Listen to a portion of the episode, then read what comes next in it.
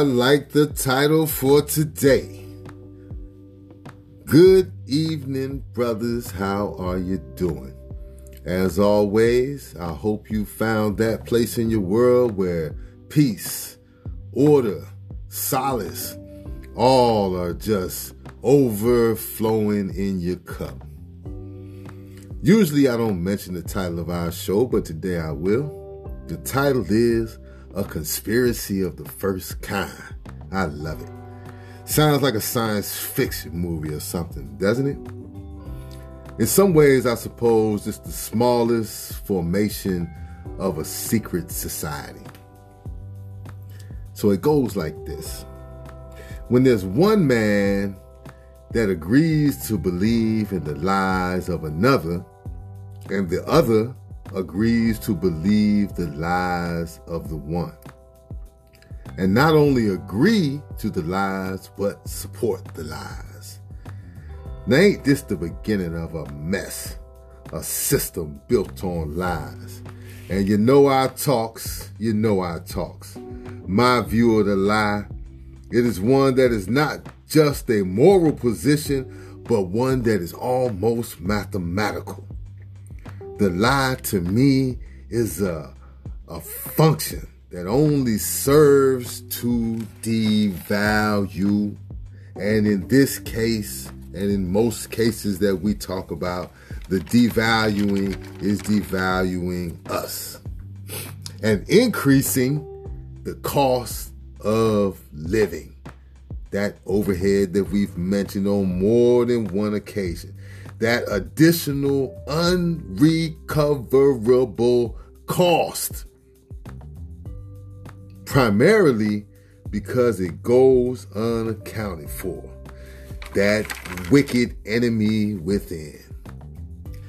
So let's consider the culture of the Hebrews as an example.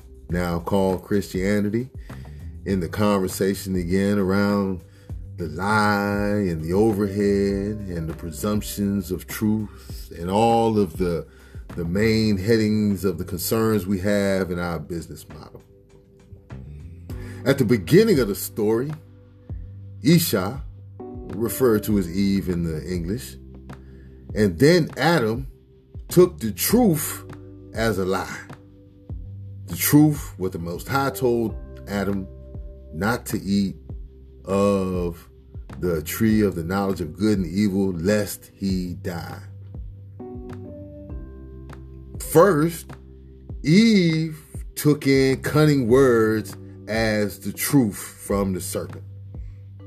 And then Adam risked everything on a presumed truth told, maybe sold to him by Isha.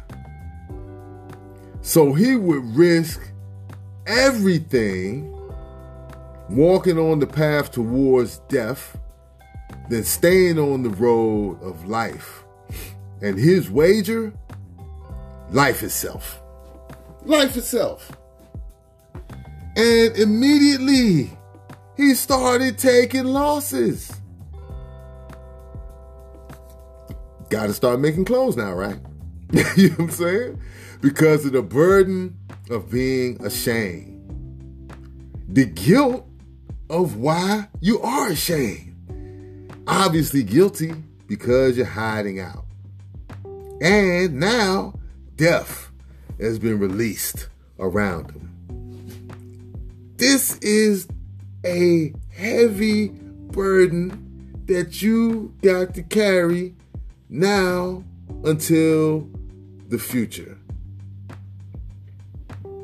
It may be less important that Cain killed Abel, and more important that death was introduced into the story early on in the lives of Adam and Eve.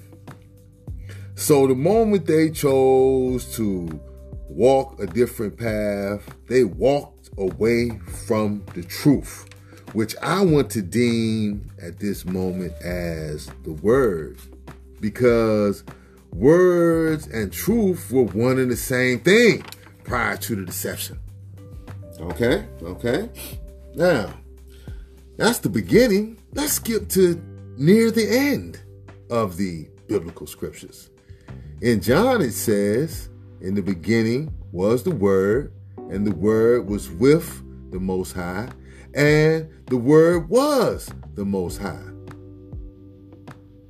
Now, we've spoken of the Word and the truth in relationship as far as the early scriptures are concerned. Later on, it is said by Yahusha in John also, I am the way, right? The truth, right? And the life. And it's the acceptance now, once again, of the truth, that choice one more time that leads to salvation. We're talking about word mathematics here. We're talking about word mathematics.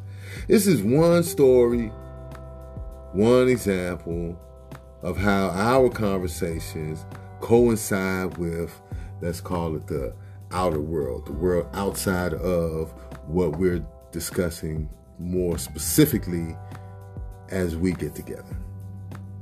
So, this overhead is huge we can see it play itself out all the way across the board.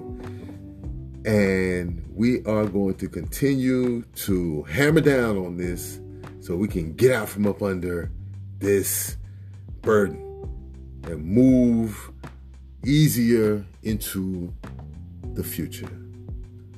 Well, brothers, if it's the morning, good morning. If it's the night, good evening. If it's the afternoon, have a beautiful day, and we will reconvene.